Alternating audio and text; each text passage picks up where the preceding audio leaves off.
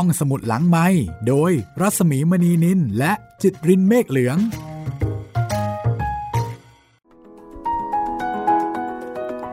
ตอนรับคุณผู้ฟังเข้าสู่รายการห้องสมุดหลังไม้นะคะ กลับมาพบกันที่นี่เช่นเคยค่ะ ไทย PBS Podcast w w w t h a i PBS Podcast com นะคะ พบกับเราสองคนค่ะ ดิฉันรัศมีมณีนิน แล้วก็คุณจิตรินเมฆเหลืองนะคะ กับซีรีส์ใหม่ของเรา สวัสดีคุณจิตริน สวัสดีครับพี่หมี วันนี้เป็นตอนที่ 2 แล้ว ตอนที่ 3 แล้วครับเออพี่ตอนที่ 3 นะคะ เรื่องที่ครับ2กับหนังสือที่ชื่อว่า สตรีในพุทธการต้นทานแห่งความสุขของอาทิตย์ยามเช้านะคะ ซึ่งก็เป็นซีรีส์ที่อยากจะจูงมือคุณผู้ฟังนะคะ เข้าไปท่องเที่ยวในยุคอดีตค่ะ 2,500 กว่าปีที่ผ่านมา จริง ๆ ก็ร่วมร่วม 2,600 ปีนั่นแหละครับหย่อนไปนิดนึงนะคะ ไปในสมัยพุทธกาลแล้วก็ไปที่ประเทศอินเดียด้วยค่ะ สำหรับวันนี้นะคะ จะเป็นเรื่องของผู้หญิง คนที่สองของสตรีในพุทธกาลแล้วก็น่าจะเป็นเรื่องของผู้หญิงที่หลายคนน่าจะรู้จักนะ ใช่ครับพี่ ด้วยเหตุการณ์ที่เธอได้มีอยู่ในหนังสือใช่ ต้องผ่านหูผ่านตาแน่นอน วันนี้เป็นเรื่องราวของนางสุชาดาค่ะ ครับผม คือพอพูดถึงนางสุชาดาเนี่ยหลายคนก็มักจะร้องอ๋อ มันจะมีของคู่กันครับพี่ข้าวมาทุปายาตใช่ครับ พี่หมีเคยกินไหมครับ ข้าวมัทุปายาตเนี่ยจริง ๆ ยังมีขายอยู่นะอืมกินบ่อยมากเลยเหราพี่ จริง ผมนึกว่าเขาทำเป็นแค่ช่วงเทศกาลอืมคือ เท่าที่เคยได้ยินมาเนี่ยเขาจะมีการหุงข้าวมาทุปายาตเวลาที่เขามีพิธี ตามวัดวาอารามต่าง ๆ ใช่ไหม ใช่ แต่ว่าที่ศาลามังสวิรัตตรงข้ามอตกเนี่ยเขามีเมนูหนึ่งคือข้าวมาทุปายาตอ๋อเป็นทำเป็นประจำเลยขายเป็นประจำเลยอืมแต่ทีนี้ไม่แน่ใจว่าข้าวมาทูปายาที่เขาทำขายอันนี้ กับต้นฉบับจริง ๆ เนี่ย มันแตกต่างกันยังไง แล้วถ้าตัวที่พี่หมีเคยทานนี่ มันลักษณะหน้าตารสชาติเป็นยังไงพี่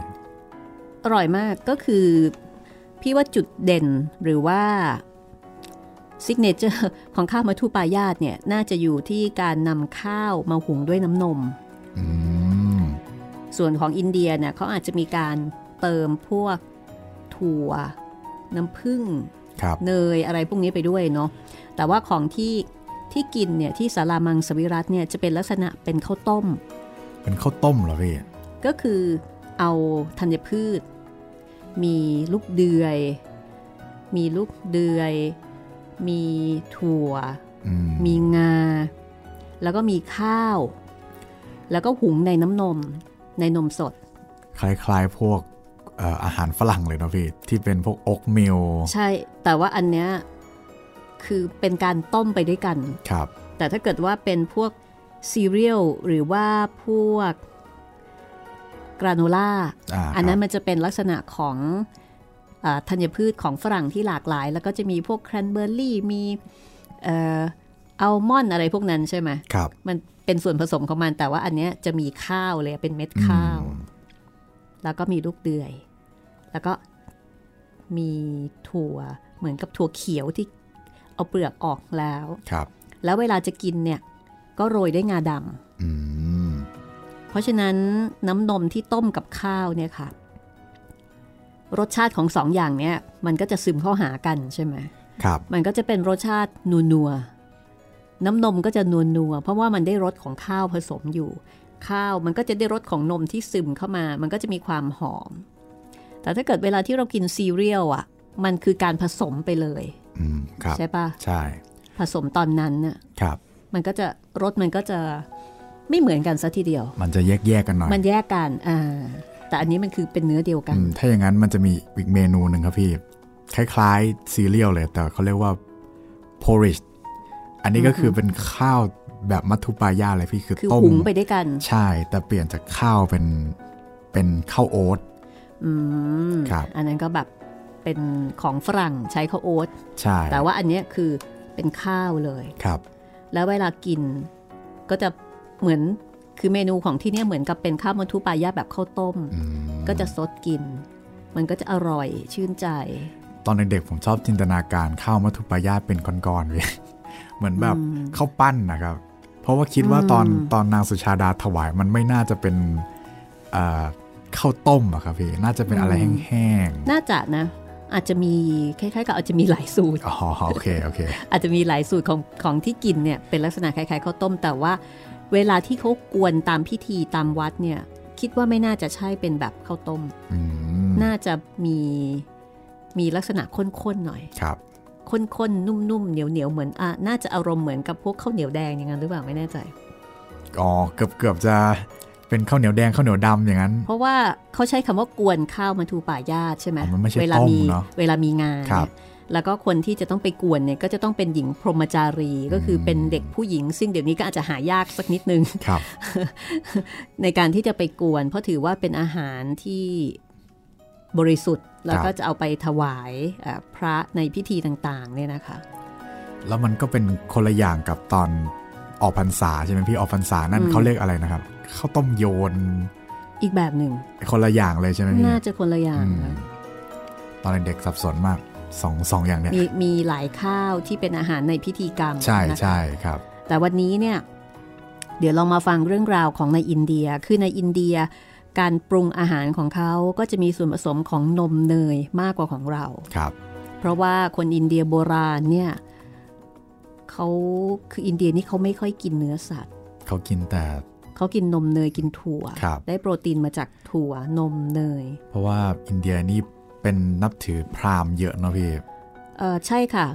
สัดส่วนของคนที่นับถือฮินดูนี่จะเยอะครับ ก็เลยไม่กินวัว เอาวัวนี่ไม่กินเลยใช่กินแต่ะคะนมวัว แล้วก็เป็นมังสวิรัตนี่ก็เยอะครับนะคะโอ้กินนมเนยกันเยอะ เคยไปกินอาหารอินเดียครับพี่เมนูเนื้อนี่น้อยมากส่วนใหญ่อืมจะเป็นถั่วเป็นแป้งครับ ถั่ว ถั่วนี่จะเป็นอาหารโปรตีนหลักของเขาเลยครับ แกงถั่วแล้วก็เอาใช่ เอาแป้งโรตีนะคะซึ่งไม่ใช่แป้งโรตีแบบที่เรากินมีการใส่นมข้นแล้วก็ใช่โรยน้ำคนตาละลอย่างกัน เป็นเขาเรียกกันเลยนะจาปาตีหรือว่านานโอ้มีหลายแป้งมากเลยครับพี่ปลาอร่ปอลายมากดำอะไรโอ้โหเยอะอแยะร่อยมากอันนี้แป้งนี้แบบโอเคมากๆเลยครับ นี่เราคุยถึงเรื่องของนางสุชาดานะคะคุณผู้ฟัง แต่ว่าสิ่งที่ทำให้เรารู้จักนางสุชาดาก็คืออันเนี้ยค่ะ คนครับไทยก็จะนึกถึงอ๋อ นางสุชาดาเนี่ยต้องเดินมาพร้อมกับข้าวมัทุปายาตครับเพราะเราโดนสอนมาแค่นั้นอ่าอันนี้เป็นซีนสำคัญนะคะที่ทำให้เราคิดถึงนางสุชาดา แล้วก็มื้ออาหารที่นางสุชาดานำข้าวมัทุปายาตมาถวาย พระพุทธเจ้าเนี่ยก็ต้องบอกว่าเป็นมื้อสำคัญสำคัญมากสำคัญมาก ๆ เป็นมื้อประวัติศาสตร์ก็ว่าใช่ได้นะคะ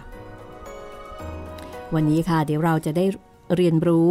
เรื่องราวของนางสุชาดานะคะว่านอกจากซีนที่นางสุชาดา ถวายอาหารมื้อพิเศษแต่พระพุทธเจ้า หลังจากที่พระองค์ตรัสรู้เป็นพระพุทธเจ้าแล้วเนี่ยชีวิตของนางสุชาดานะคะ เธอเป็นใคร มีชีวิตมีความทุกข์ความสุขเป็นอย่างไรทำไมถึงมาถวายข้าวมัทุปายาตได้นะคะ คุณรู้อะไร เกี่ยวกับนางสุชาดาบ้าง เดี๋ยวมาฟังเรื่องราวที่สืบค้นมาจากพระไตรปิฎกกัน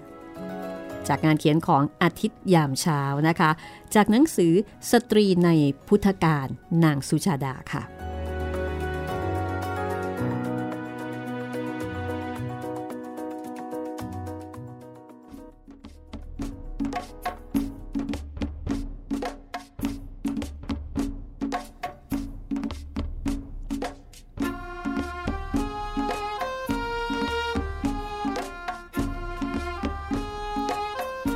อุรุเวลาเสนานิคม แคว้นมคต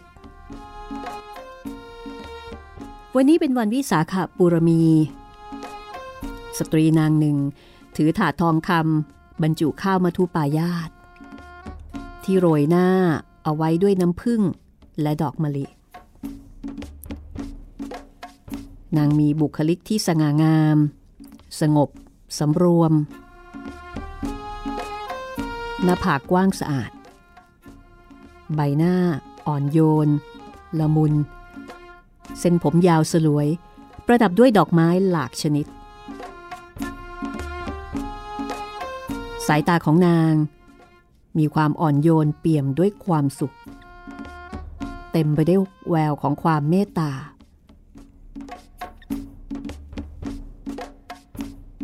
นางแต่งกายด้วยอาพรณ์และเครื่องประดับล้ำค่า ยิ่งทำให้ดูงามสง่าและสูงส่ง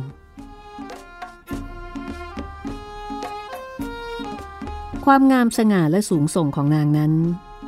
แท้จริงแล้ว เป็นรัศมีที่เปล่งออกมาจากความดีงามภายใน ประกายแห่งความดีงามนั่นเอง คือสิ่งที่ห่อหุ้มตัวนางตลอดทุกก้าวที่ย่างเดิน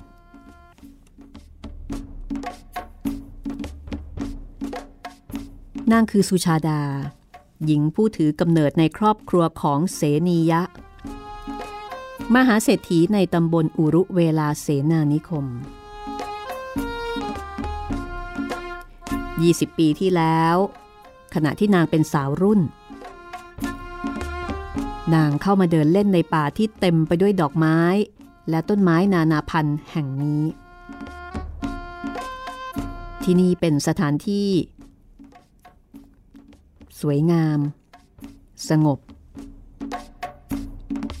มีสายลมเย็น ที่หอบเอาความเย็นจากแม่น้ำเนรัญชรามาตลอดเวลา อากาศจึงสดชื่นเย็นสบายตลอดทั้งวัน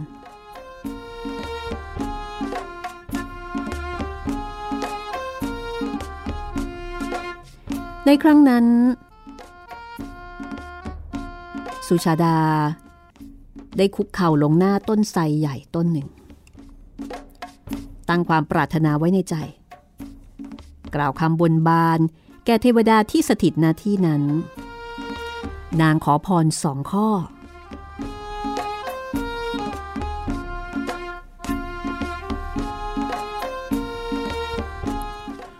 ข้อแรก นางขอให้ได้แต่งงานกับชายที่มีชาติตระกูลเสมอกัน ข้อถัดมา ขอให้ได้บุตรคนแรกเป็นผู้ชาย นางให้คำมั่นว่า หากเทพพยดาช่วยให้ความปรารถนาทั้งสองข้อนี้สำเร็จ นางจะกระทำการบวงสรวง ด้วยทรัพย์หนึ่งแสนกหาปณะเป็นประจำทุกปี สุชาดาสมหวังตามที่ปรารถนาทุกประการ ข้อแรก นางได้แต่งงานกับบุตรชายของมหาเศรษฐี ที่มีทรัพย์มากเช่นเดียวกับตระกูลของนาง เขาเป็นชาวเมืองพาราณสี เป็นสามีที่ดี ให้ความรักความเมตตา ปกป้องดูแลนางอย่างดีมาโดยตลอด หลังแต่งงาน นางย้ายตามสามีไปอยู่ที่บ้านของเขา เมื่อตั้งครรภ์ลูกคนแรก สุชาดาเดินทางกลับมาที่อุลุเวลาเสนานิคม ตามธรรมเนียมของชาวอินเดีย ที่ผู้หญิงจะกลับมาคลอดลูกที่บ้านเกิด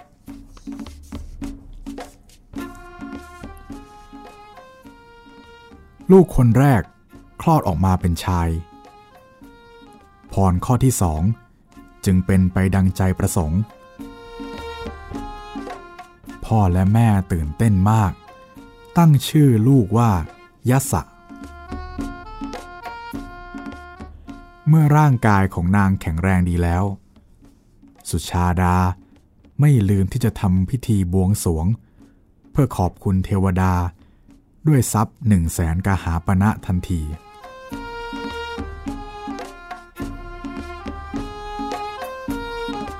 ตั้งแต่นั้นมา นางสุชาดาจะเดินทางจากพาราณสี กลับมายังบ้านเกิดที่อุรุเวลา เพื่อทำการบวงสรวงขอบคุณเทวดา และนางก็ทำเช่นนี้เป็นเวลาเกือบจะ 20 ปีแล้ว เท่ากับอายุของยะสะบุตรชาย เป็นการรักษาคำมั่นสัญญาที่เคยลั่นวาจาไว้ เมื่อคราวบนบานว่า ถ้าสำเร็จตามปรารถนาจะทำการบวงสรวงทุกปี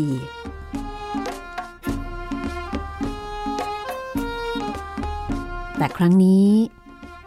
มีความพิเศษกว่าทุกครั้ง เพราะว่า ตรงกับวันเพ็ญพระจันทร์เสวยเลิกวิสาขะซึ่งนางถือว่าเป็นมงคลเลิก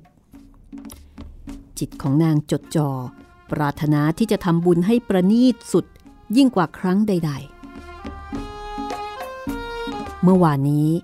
นางสุชาดาสั่งให้ปล่อยแม่โคนมจำนวนหนึ่งพันตัวเข้าไปในป่าชะเอม เพื่อให้เที่ยวและเล็มกินใบแล้วก็ผลที่มีรสหวานจนพอใจ จากนั้นก็จัดให้แม่โค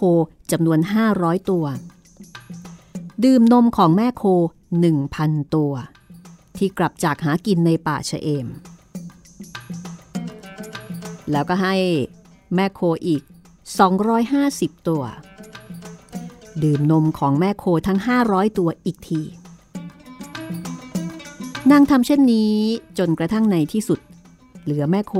เพียง 8 ตัว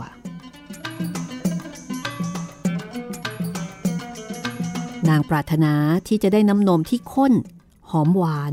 และเต็มด้วยรสที่เลิศที่สุด นางสุชาดาไม่เคยรู้เลยว่า สิ่งที่นางตั้งใจจะทำวันนี้ จะเกี่ยวข้องกับเหตุการณ์ที่จะทำให้คนทั้งโลก ต้องจดจำนางไปตลอด วันนี้นางตื่นแต่เช้ามืด ลงมาสั่งการให้คนงานรีดน้ำนมจากวัวทั้ง 8 ตัว โดยที่นางยืนคุมงานด้วยตัวเอง แล้วนางก็เห็นเรื่องแปลกประหลาด นั่นก็คือ เมื่อคนงานนำภาชนะรองใต้เต้านมวัว ยังไม่ทันจะลงมือรีด น้ำนมก็พุ่งไหลเป็นสายลงสู่ภาชนะเอง นางสุชาดาเห็นแล้วก็รีบรับถังบรรจุนมนั้นด้วยมือของนาง แล้วก็ลงมือก่อไฟด้วยตนเอง ถ่ายน้ำนมลงภาชนะใหม่เอง แล้วก็เริ่มกระบวนการหุงข้าวด้วยตนเอง อย่างพิถีพิถันทุกขั้นตอน ที่ใช้คำว่าด้วยตนเอง เพราะว่านางสุชาดานี่ มีบ่าวไพร่มีคนงานที่จะคอยดูแลรับใช้มากมาย ไม่จำเป็นจะต้องลงมือทำเองก็ได้ ในขณะที่นางหุงข้าว ซึ่งหุงด้วยน้ำนม น้ำนมผุดเดือดเป็นฟองเต้นอยู่ในหม้อแต่น้ำนมที่เดือดในวันนี้ก็ไม่เหมือนกับทุกครั้งที่ผ่านมา นางมองด้วยความพิศวง เมื่อเห็นฟองนมที่เดือดนั้น ไหลเวียนไปทางขวาเพียงอย่างเดียว เรากับเป็นการกระทำทักษิณาวัตรต่อเทพเจ้า ทักษิณาวัตรหมายถึงการเวียนขวา ซึ่งตามหลักของศาสนาถือว่าเป็นการเวียนที่เป็นมงคล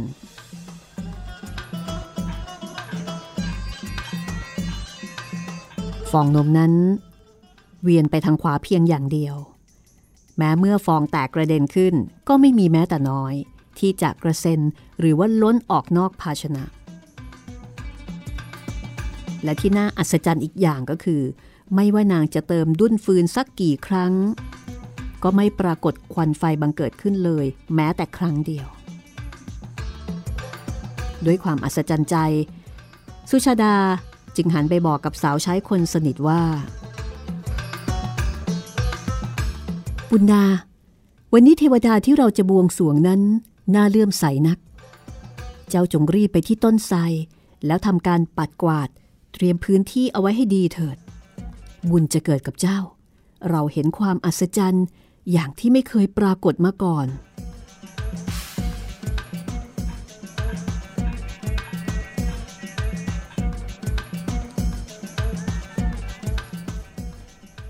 เป็นเวลาหกปีแล้ว ที่พระโพธิสัตว์ ทรงบำเพ็ญเพียร เพื่อแสวงหาหนทางอันประเสริฐ ทรงศึกษาจากสำนักของอาลาระดาบทกาลมโคตและอุทกดาบทรามบุตร ทั้งทรงกระทำทุกการกิริยาจนเกือบจะสิ้นพระชนจากการอดอาหาร ในครั้งนั้น พระวรกายของพระองค์ ทรงสู้ผอมมาก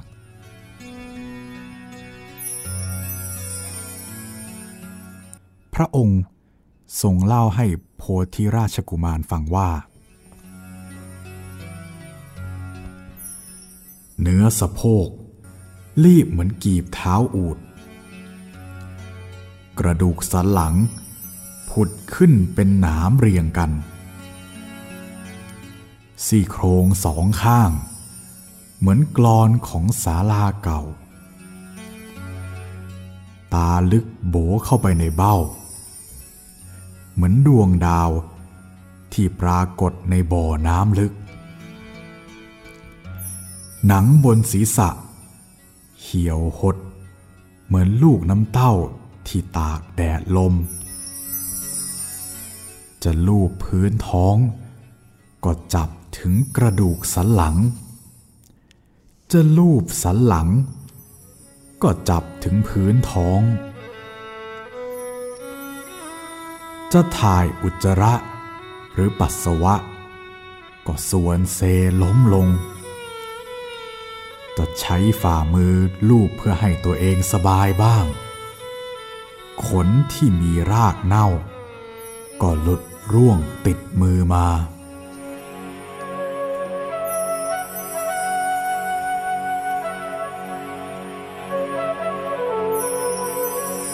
ทรงเห็นว่าทุกขเวทนาเยี่ยงนี้ สมณะ หรือพรามเหล่าใด ก็ทำได้ไม่เกินไปกว่าพระองค์ แต่พระองค์ก็ยังไม่ทรงบรรลุญาณทัศนะที่ประเสริฐ ก็เลยตัดสินพระไทยเลิกบำเพ็ญทุกขะกิริยา ทรงหันมาเลือกวิธีบำเพ็ญเพียรทางจิตแทน นับเป็นทางสายกลางหรือมัชชิมาปฏิปทา และทรงหันมาเสวยพระกยาหารบ้าง เพื่อให้ร่างกายมีเรี่ยวมีแรง จึงเสด็จออกบินทบาทเหมือนครั้งก่อน และนั่นก็เป็นเหตุให้ปัญจวัคคีย์หนีไปจากพระองค์ เพราะคิดว่าทรงคลายจากความเพียรเสียแล้ว แม้จะไม่เหลือผู้ใดเลย พระองค์ก็ยังคงประทับอยู่ที่นี่สแสวงหาทางพ้นทุกข์ ด้วยพระองค์เอง สำหรับปัญจวัคคีย์นั้นเป็นกลุ่มของนักบวชมีอยู่ได้กันทั้งหมด 5 รูป คือโกนทัญญะ วัปปะ พัทธยะ มหานามะ และอัศชิ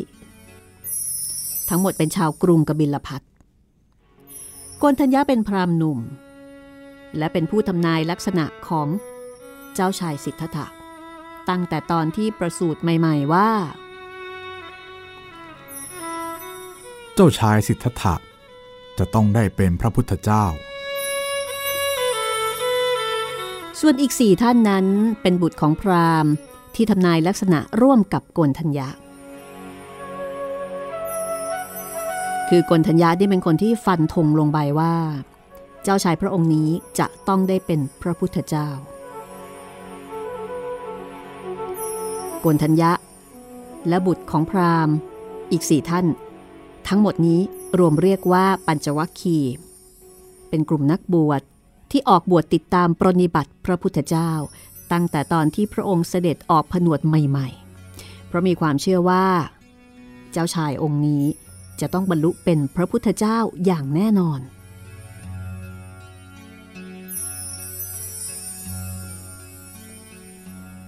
วันนี้หลังจากทรงปฏิบัติพระสรีระแล้ว พระโพธิสัตว์ ประทับนั่งที่โคนต้นไทรเพื่อรอเวลาเสด็จจาริกภิกษาหาร ตะวันแรก ขึ้นด้านทิศตะวันออก สาดแสงสีอัมพันไปทั่วบริเวณ แสงเช้าที่อ่อนโยน จับต้องพระพักและพระวรกาย จนแลดูเหมือนเคลือบด้วยละอองของทองคำตอนนั้นเอง เป็นเวลาที่ปุณนาเข้ามาเห็นพระองค์พอดี สาวต้นห้องของนางสุชาดาหยุดชะงัก ขนกายลุกสู้ ต่อภาพเบื้องหน้าที่ปรากฏ รีบวิ่ง กลับไปรายงานเจ้านายทันที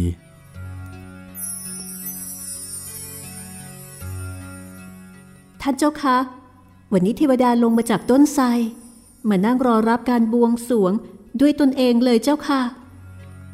และดูงดงามมาก เทวดามีรัศมีแผ่ออกมาจากกาย แล้วก็ทำให้ต้นไทรกลายเป็นสีทองทั้งหมดเจ้าค่ะ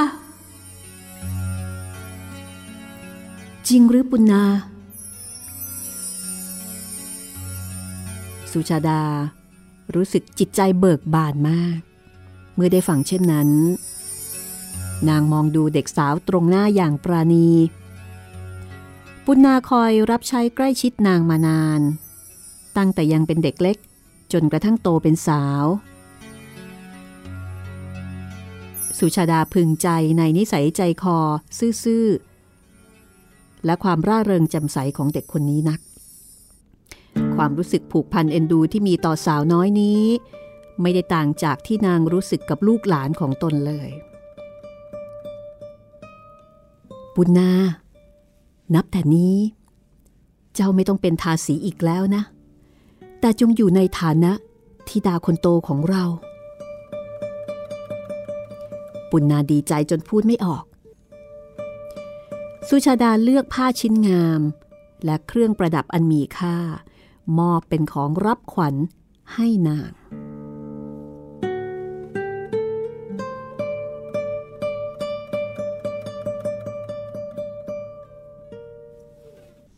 ในเวลาค่อนรุ่งของวันนี้ พระโพธิสัตว์ ทรงสุบินนิมิต เมื่อพระองค์ทรงพิจารณาความฝันนั้นแล้ว ก็แน่พระทัยว่า พระองค์จะสำเร็จเป็นพระพุทธเจ้าในวันนี้อย่างแน่นอน พระมหาสุบินนิมิตนั้น มีห้าประการดังนี้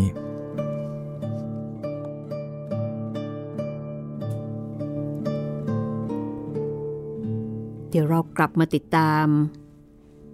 พระมหาสุบินนิมิตทั้ง 5 ประการ ในช่วงหน้านะคะ ว่าจะประกอบไปด้วยอะไรบ้าง นี่คือเรื่องราวของนางสุชาดา สตรีในพุทธการ ท่านที่สองจากหนังสือสตรีในพุทธการต้นทานแห่งความสุขนะคะ หนังสือที่พาคุณย้อนอดีต ไปในยุคพุทธกาลโดยอาทิตย์ยามเช้าค่ะ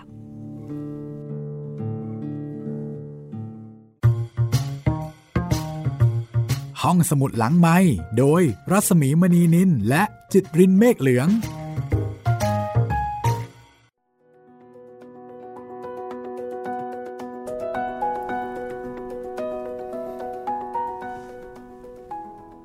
เอาละค่ะ นี่คือนางสุชาดานะคะเอ่อเห็นความเข้มข้นของน้ำนมไหมคะ โอ้โห อย่างกับอีกนิดเดียวจะเป็นโยเกิร์ตแล้วนะพี่ มันข้นขนาดนั้นเฮ้ยโยเกิร์ตนั่นไม่หมายถึงนับแค่ความข้นนะพี่ ไม่ใช่นับแบบเอ่อการเปลี่ยนสภาพของมัน คืออันนี้นี่แสดงให้เห็นว่ารวยจริง ๆ นะคะ ครับ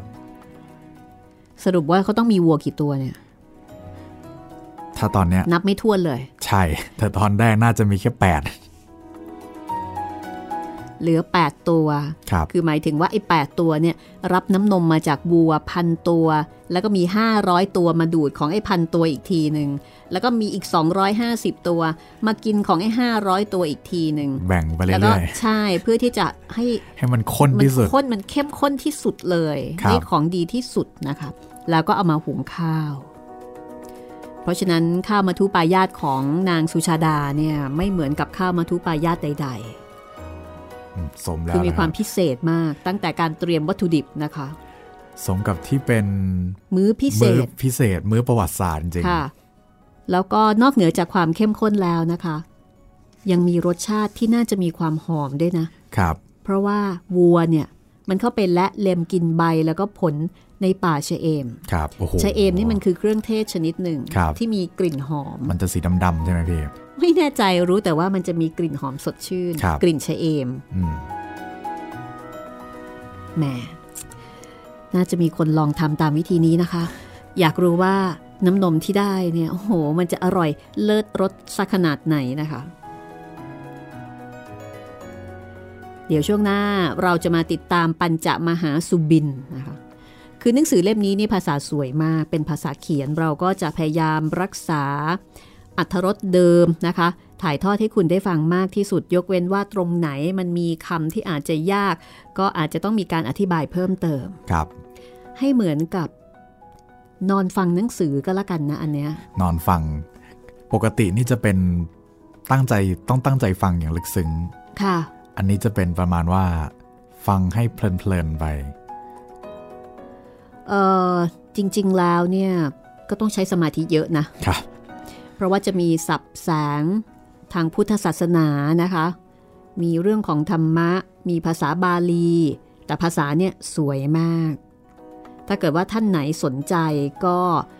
สามารถที่จะติดต่อซื้อหนังสือเล่มนี้ได้ คือหนังสือเล่มนี้นี่ไม่ได้มีจำหน่ายในท้องตลาดนะคุณจิตเรนเหรอครับ เป็นหนังสือที่ต้องสั่งอื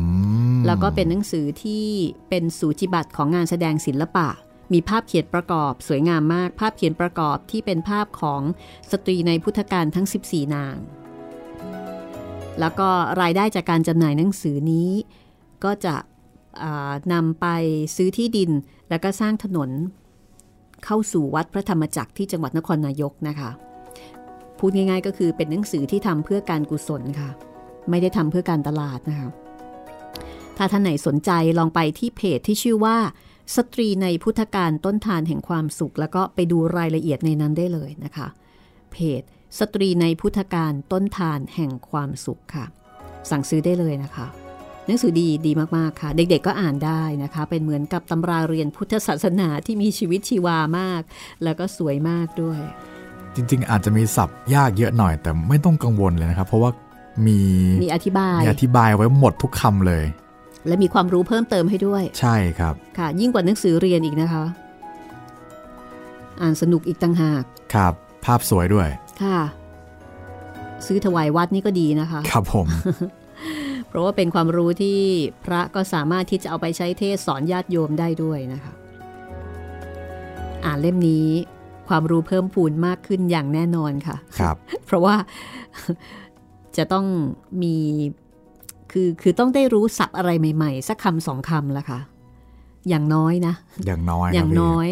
แต่ส่วนใหญ่ก็ไม่คำสองคำละค่ะโอ้เยอะหลายคำเลยละค่ะ คงจะได้ติดไปหลายคำมากปัญจมหาสุบิน เคยได้ยินมาก่อนไหมคะๆเคยรู้ว่าก่อนที่จะตัดสรู้นี่ พระองค์จะเห็นประมาณมันเห็นนิมิตนะครับพี่แต่ไม่รู้ว่า เอ่อเห็นอะไรบ้างเห็นอืมกี่อย่าง สุบินนี่แปลว่าความฝันเนาะครับ ปัญจก็คือห้ามหาก็คือใหญ่ ปัญจมหาสุบินก็คือเป็นความฝัน คือไม่ใช่ฝันธรรมดาธรรมดา เป็นความฝันสำคัญความฝันยิ่งใหญ่5ประการ พระมหาสุบินนิมิตนะคะ และเคยได้ยินไหมคะที่เขาบอกว่าถ้าฝันตอนใกล้รุ่งเนี่ย จะเป็นความฝันที่ค่อนข้างจะเอ่อเหมือนกับว่า เทวดามาบอก จะเป็นลาง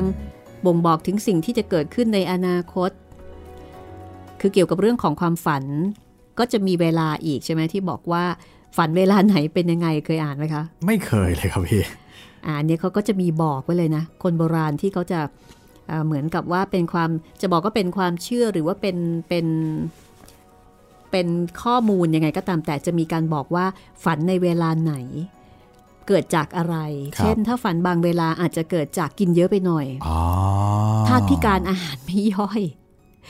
เคยใช่ไหมเวลาที่เรากินอิ่มมากๆอะอ๋อมันจะแล้วเราหลับไปแน่อะนๆมันจะแน่นๆแล้วบางทีมันก็จะฝันอะไรแบบ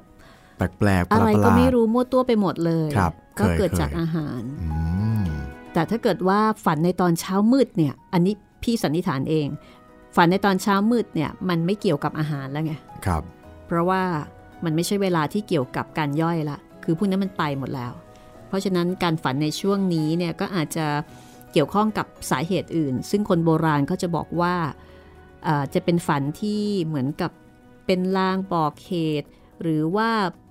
เกี่ยวข้องกับเทวดามาดนใจมาเตือน อะไรที่เกี่ยวกับปรากฏการณ์ที่เราอาจจะไม่สามารถพิสูจน์ได้ครับ อาจจะเป็นเพราะมันไม่เกี่ยวกับกับอาหารในช่วงหัวค่อันนี้ถ้าเกิดว่าใครสนใจนะคะ ก็ลองค้นดูได้นะคะ ใน Google เกี่ยวกับเรื่องของความฝัน แต่ไม่เกี่ยวกับตัวเลขนะ แต่คนที่เกี่ยวกับตัวเลขเขาก็จะมีอีกชุดหนึ่งนะครับ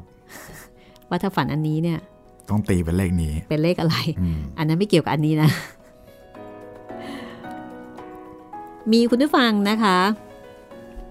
คุณผู้ฟังที่เขียนมาคุยกันอะทางเพจรัศมีมณีนินนะคะ คุณนริศราค่ะ คุณนริศราเนี่ย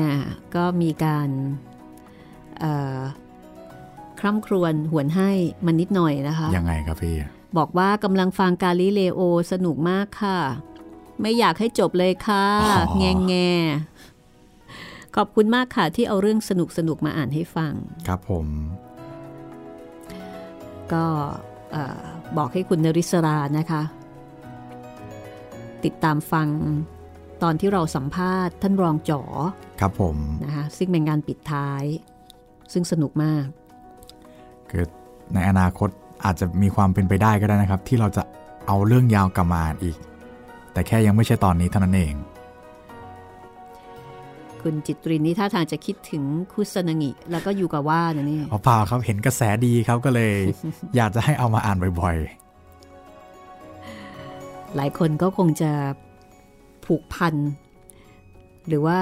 คือฟังเรื่องไหนบ่อยๆเนี่ยมันก็จะเกิดความผูกพันกับตัวละครเนาะๆใช่ครับจำได้ตอนไซอิ๋วจบใหม่ ๆ ก็มีคนบอกว่าอืมน่าจะต่อไปอีกครับยังไม่อยากให้จบยังไม่อยากให้เดินทางถึงเลย แต่พวกเรานี่เออถึงสักทีเถอะ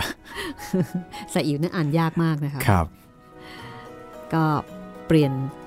รสชาติการฟังบ้างนะคะ เป็นเรื่องนั้นเรื่องนี้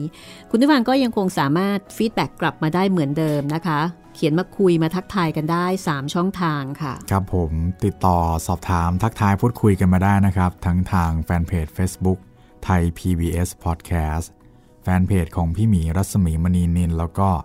ถ้าเป็นชาว YouTube ฟังใน YouTube ก็คอมเมนต์ไว้ใต้คลิปที่ฟังได้เลยนะครับ ส่วนการติดตามรับฟังก็ยังคงรับฟังได้ในหลาย ๆ แพลตฟอร์มเหมือนเดิมค่ะ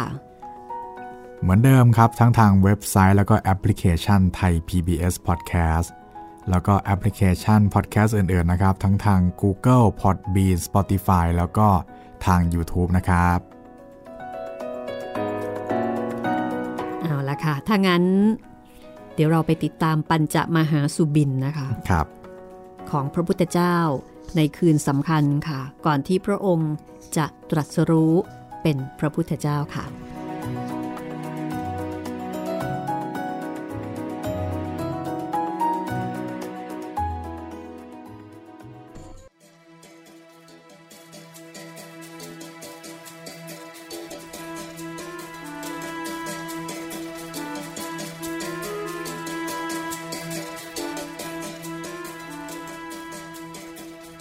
หาสุบินนิมิตนั้น มีห้าประการ ดังนี้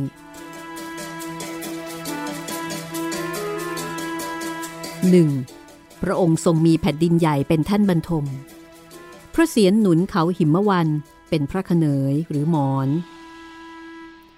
พระหัตถ์ซ้ายยังลงในมหาสมุทรด้านทิศตะวันออก พระหัตถ์ขวายังลงในมหาสมุทรด้านทิศตะวันตก พระบาททั้งสอง พระบาททั้งสองเหยียดอย่างลงในมหาสมุทรด้านทิศใต้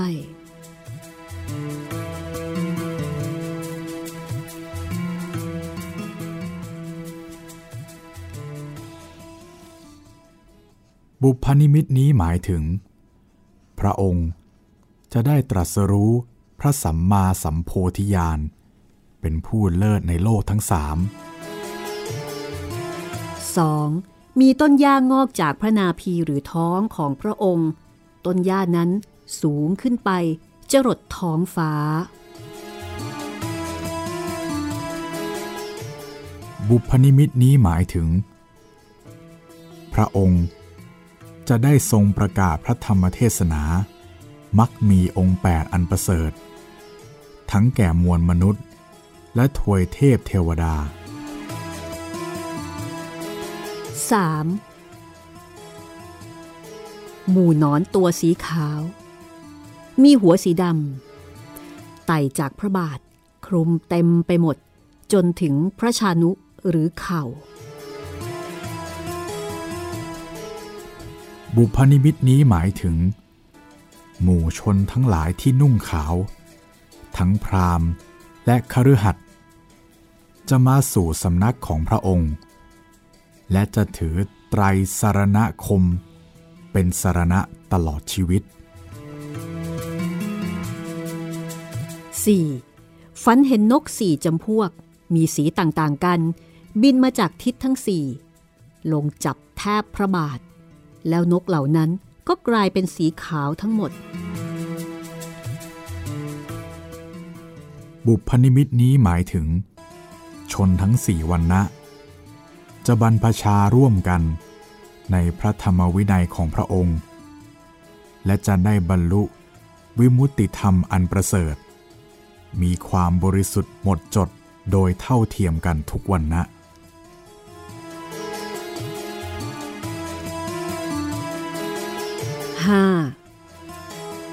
ฝันว่าพระองค์ได้เสด็จจงกรมบนยอดเขาที่เต็มไปด้วยอาจม แต่สิ่งสกปรกนั้น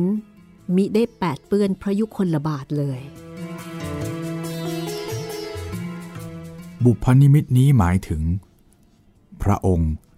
จะทรงบริบูรณ์ด้วยลาบสการะอย่างพรั่งพร้อม แต่มิได้ทรงติดอยู่ในลาบสกการะเหล่านั้น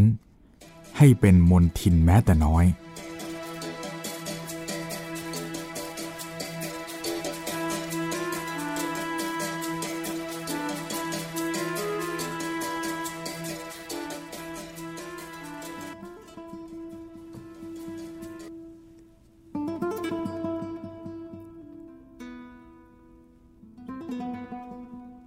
นางสุชาดา แต่งกายด้วยผ้าและเครื่องประดับ ที่นางเลือกสรรมาเป็นอย่างดีนำถาดทองคำซึ่งมีราคาหนึ่งแสนกหาปณะออกมาวาง แล้วก็ค่อยๆ ตักข้าวมาทุปายาใส่จนเต็ม โรยน้ำผึ้งเพิ่มอีกนิดที่ด้านหน้า แล้ววางดอกมะลิประดับลงไป ส่วนปุณนา สาวใช้ที่กลายเป็นทิดาบุญธรรมของนาง แต่งกายสวยงามด้วยผ้าและเครื่องประดับที่เพิ่งได้รับ ถือคนโทน้ำซึ่งบรรจุน้ำบริสุทธิ์ อบด้วยดอกไม้หอมไว้ในมือ สุชาดาชวนนางปุณณะออกเดินไปยังสวนป่า ใกล้แม่น้ำเนรัญชรา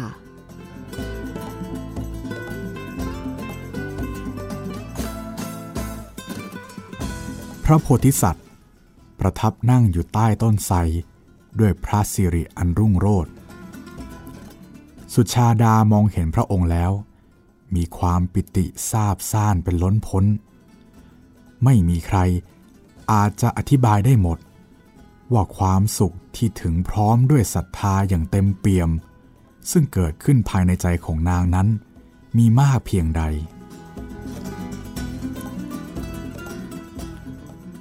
นางค่อยๆน้อมกายลงคุกเขา่า ถวายข้าวมัทุปายาตนั้น พระโพธิสัตว์ รับถาดข้าวจากนางด้วยพระหัตถ์ของพระองค์ คนโทน้ำถูกวางถวายไว้ข้างพระวรกาย หญิงผู้มีบุญ เข้าใจว่าพระมหาสัตว์ทรงเป็นเทวดาประจำต้นไทรนางจึงกล่าวขึ้นว่า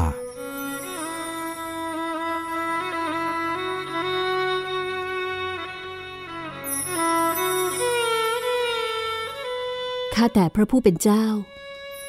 ข้าวป่ายาตและถาดทองคำมีค่านี้ ดิฉันขอถวายแด่ท่านทั้งหมด ดิฉันได้สละแล้ว ขอท่านจงรับไว้ เพื่อประโยชน์ตามที่ใจประสงค์พรซึ่งดิฉันขอได้บังเกิดผลสำเร็จแล้วฉันใด ขอความปรารถนาของท่าน จงสำเร็จฉันนั้นด้วยเถิด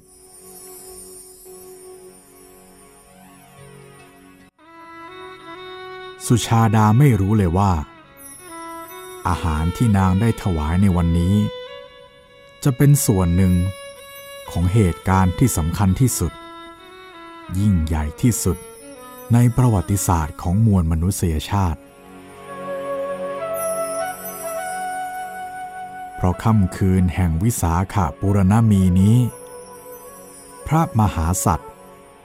จะทรงบรรลุอนุตตร สัมมาสัมโพธิญาณเป็นพระพุทธเจ้า ดังนั้น บินทบาทในครั้งนี้จึงมีผลมาก ผู้ถวายต้องเป็นผู้ที่สั่งสมบารมีมานับชาติไม่ท้วนอย่างแน่นอน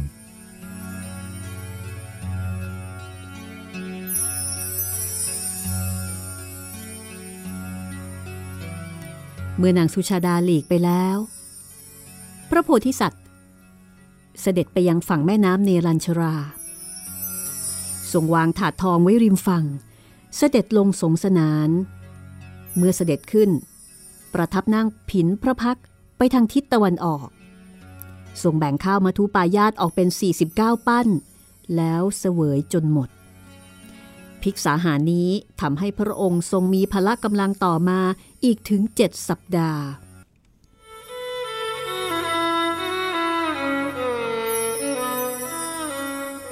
จากนั้นพระองค์ทรงยกถาดทองขึ้น แล้วเสด็จลงไปยังชายน้ำทรงอธิษฐานจิตว่า หากจะสำเร็จเป็นพระพุทธเจ้าในวันนี้ ขอถาดทอง จงลอยทวนกระแสน้ำนี้เถิด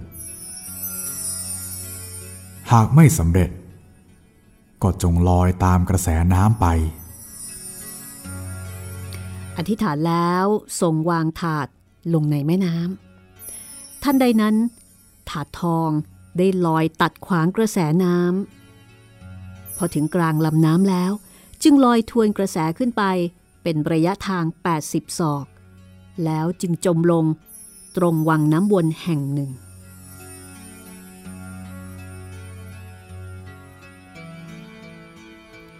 พอตกบ่าย พระบรมโพธิสัตว์ เสด็จข้ามน้ำไปยังตำบลพุทธคยา ซึ่งอยู่ทางทิศตะวันตกของแม่น้ำทรงรับยากุสะ ที่พราหมณ์ชื่อ โสธิยะถวายให้พระองค์ 8 กรรม แล้วเสด็จเข้ายังควงไม้อัศถะ ที่แลดูตระงานบริบูรณ์กว่าหมู่ไม้ทั้งหลายในบริเวณนั้น ประกอบด้วยกิ่งใบที่หนาทึบให้ร่มเงา เย็นสบายด้วยสายลมอ่อนจากแม่น้ำทรงวางหญ้าที่ได้รับปูลาดเป็นอาสนะใต้ไม้นั้น ประทับนั่งขัดสมาธิบนบันลังก์หญ้า หันพระพักไปทางด้านทิศตะวันออก ทรงตั้งสัตยาทิสถานว่า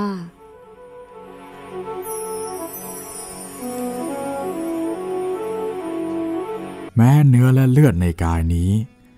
จะแห้งเหือดไปหมดสิ้น เหลือแต่หนัง เอ็น และกระดูกก็ตาม ตราบใดที่ยังไม่บรรลุพระสัมมาสัมโพธิญาณ ตราบนั้น เราจะไม่ลุกจากบัลลังก์นี้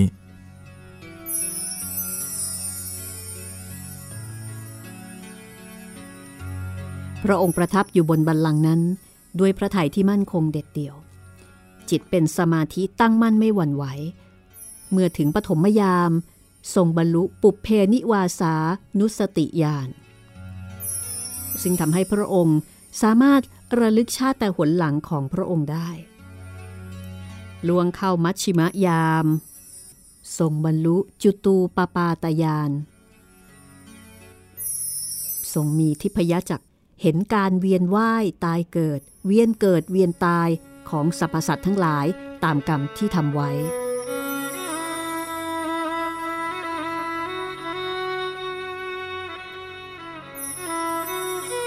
พอถึงปัจฉิมยานทรงบรรลุ อาสวัคยายาน ตรัสรู้อริยสัจสี่สิ้นกิเลสอาสวะทั้งมวล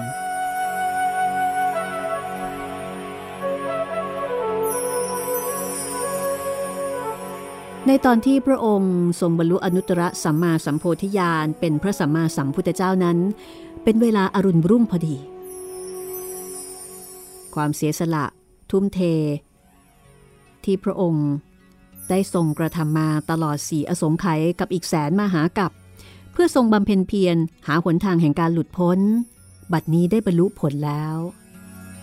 พระองค์ทรงกลายเป็นพระสัพพันยูที่พึ่งพิง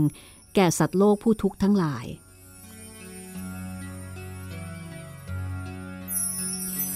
พระองค์ประทับเสวยวิมุติสุข อยู่ณมณฑลแห่งโพธินี้เป็นเวลา 49 วัน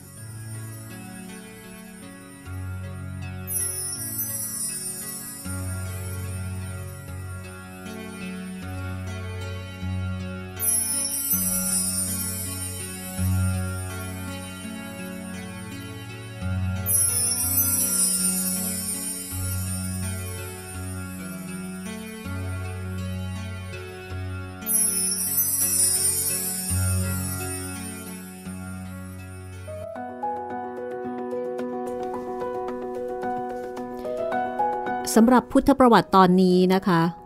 คิดว่าหลายคนก็น่าจะพอจำได้ อาจจะจำได้เลือนรางใช่ไหมเป็นช่วงตอนตรัสรู้นะพี่ ใช่ไหมที่ครูจะสอนเราบอกว่าหลังจากที่พระองค์ตรัสรู้แล้วเนี่ยครับทรงเสวยวิมุตติสุข ก็คือคือคล้ายเหๆมืทอนบกับทวน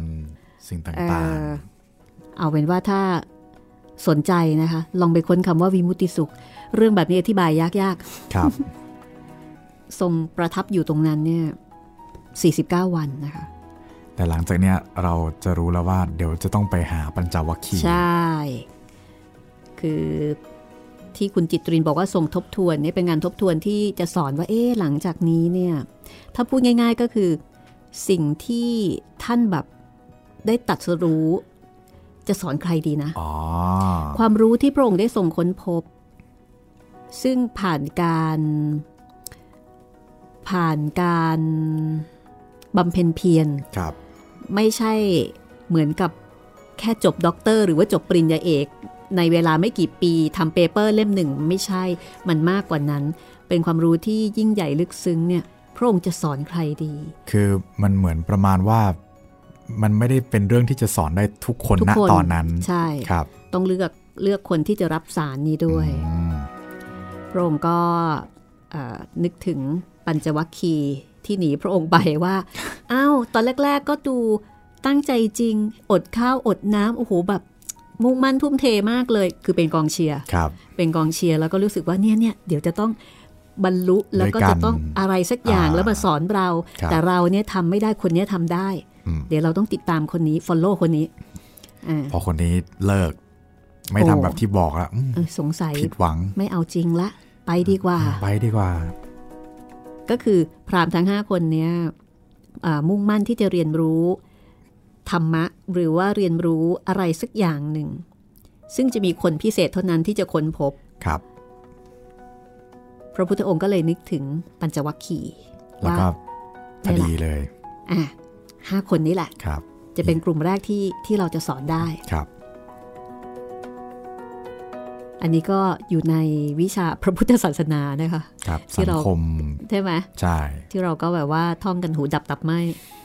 ก่อนจะสอบ ซึ่งก็จะมีสับแสงคำยากๆ อะไรต่ออะไรมากมายครับ ก็เดี๋ยวตอนหน้านะคะ ตอนหน้ามาฟังเรื่องราวของนางสุชาดาซึ่งมีความคาบเกี่ยวกับชีวิตของพระพุทธเจ้าตอนที่ท่านเพิ่งบรรลุเป็นพระพุทธเจ้าใหม่ ๆ เป็นช่วงเวลาที่คาบเกี่ยวกัน น่าจะเป็นช่วงเวลาที่เราไม่ได้เรียนในหนังสือ ใช่ใช่เพราะว่าหลังจากในหนังสือนี่ในหนังสือเรียนนะครับ พอนางสุชาดาถวายข้าวมัทุปายาปุ๊บก็หายไปเลย อืม ก็หมดบทบาทครับ เราก็จะไปเรียนเรื่องอื่นๆแทนใช่แต่คราวนี้เนี่ยเราเอาเรื่องของนางสุชาดาเป็นตัวตั้งนะคะครับ เดี๋ยวเราก็จะไปเรียนว่า ไม่ใช่ไปเรียน ไปไปฟังรู้ไปรู้ ไม่มีสอบนะคะ ครับ ไปดูชีวิตส่วนตัวของนางสุชาดานะคะว่าามีสามีมีลูกเป็นยังไง ครอบครัวเป็นยังไงนะคะ แล้วก็ชีวิตของนางหลังจากนี้เป็นยังไง และนี่ก็คือเรื่องราวของสตรีในพุทธการค่ะ จากหนังสือที่ชื่อว่าสตรีในพุทธการต้นทานแห่งความสุข โดยอาทิตย์ยามเช้านะคะ ซึ่งถ้าเกิดว่าคุณผู้ฟังท่านไหนที่สนใจหนังสือเล่มนี้นะคะ ก็สามารถไปที่เพจ สตรีในพุทธการต้นทานแห่งความสุขค่ะ แล้วก็ไปสั่งซื้อที่เพจนั้นได้เลยนะคะ แล้วก็หนังสือเล่มนี้ก็เป็นหนังสือการกุศลที่รายได้เนี่ยเขาจะทำเพื่อที่จะหาเงินซื้อที่ดินแล้วก็สร้างถนนเข้าวัดพระธรรมจักรจังหวัดนครนายกนะคะ ซึ่งก็เป็นวัดที่สอน อสอนในเรื่องของการปฏิบัตินะคะอะวันนี้ก็หมดเวลาแล้วนะคะ เราก็กลับมาสู่ปัจจุบัน ตอนนี้เราได้เห็นอย่างหนึ่งแล้วนะว่าข้าวมาทุปายาตที่นางสุชาดาถวายเนี่ยสามารถจะปั้นได้ ครับแสดงว่าไม่ได้ไม่ได้เป็นข้าวต้มข้าวต้ม น่าจะเป็นออกแนวแบบเหมือนพวกข้าวเหนียวแดงอะไรแบบนั้นนะข้าวเหนียวแดงข้าวเหนียวมูนอะไรประมาณนั้นสามารถที่จะปั้นได้ครับ น่าจะออกหวานมันหอมหอมข้นๆ ผมนึกถึงข้าวต้มมัดเลยถ้ามาทรงนี้ ใช่ไหมพี่ น่าจะประมาณนั้นครับ น่าจะประมาณนั้นนะ เปลี่ยนจากนมเป็นกะทิก็เป็นข้าวต้มมัดละอ่าใช่ใช่ใช่อาจจะอาจจะแข็งน้อยกว่านั้นนิดนึงนะคะพูดถึงก็หิวเลยงั้น ไปหาข้าวมาทุปายาตกินกันก็แล้วกันนะคะ ครับ หรือถ้าเกิดว่าหากินไม่ได้จะลองต้มเองดูก็ได้นะ ลองเอาข้าวมาต้มกับนมดูสิเออว่าออกมาแล้วจะเป็นยังไงน่าสนใจนะคะครับเอาละค่ะวันนี้หมดเวลาของห้องสมุดหลังใหม่นะคะ ตอนต่อไปกลับมาเจอกันใหม่ กับเรื่องราวของนางสุชาดา วันนี้ลาไปก่อนค่ะ สวัสดีครับ สวัสดีค่ะ ห้องสมุดหลังไม้โดยรัสมีมณีนินและจิตรินเมฆเหลือง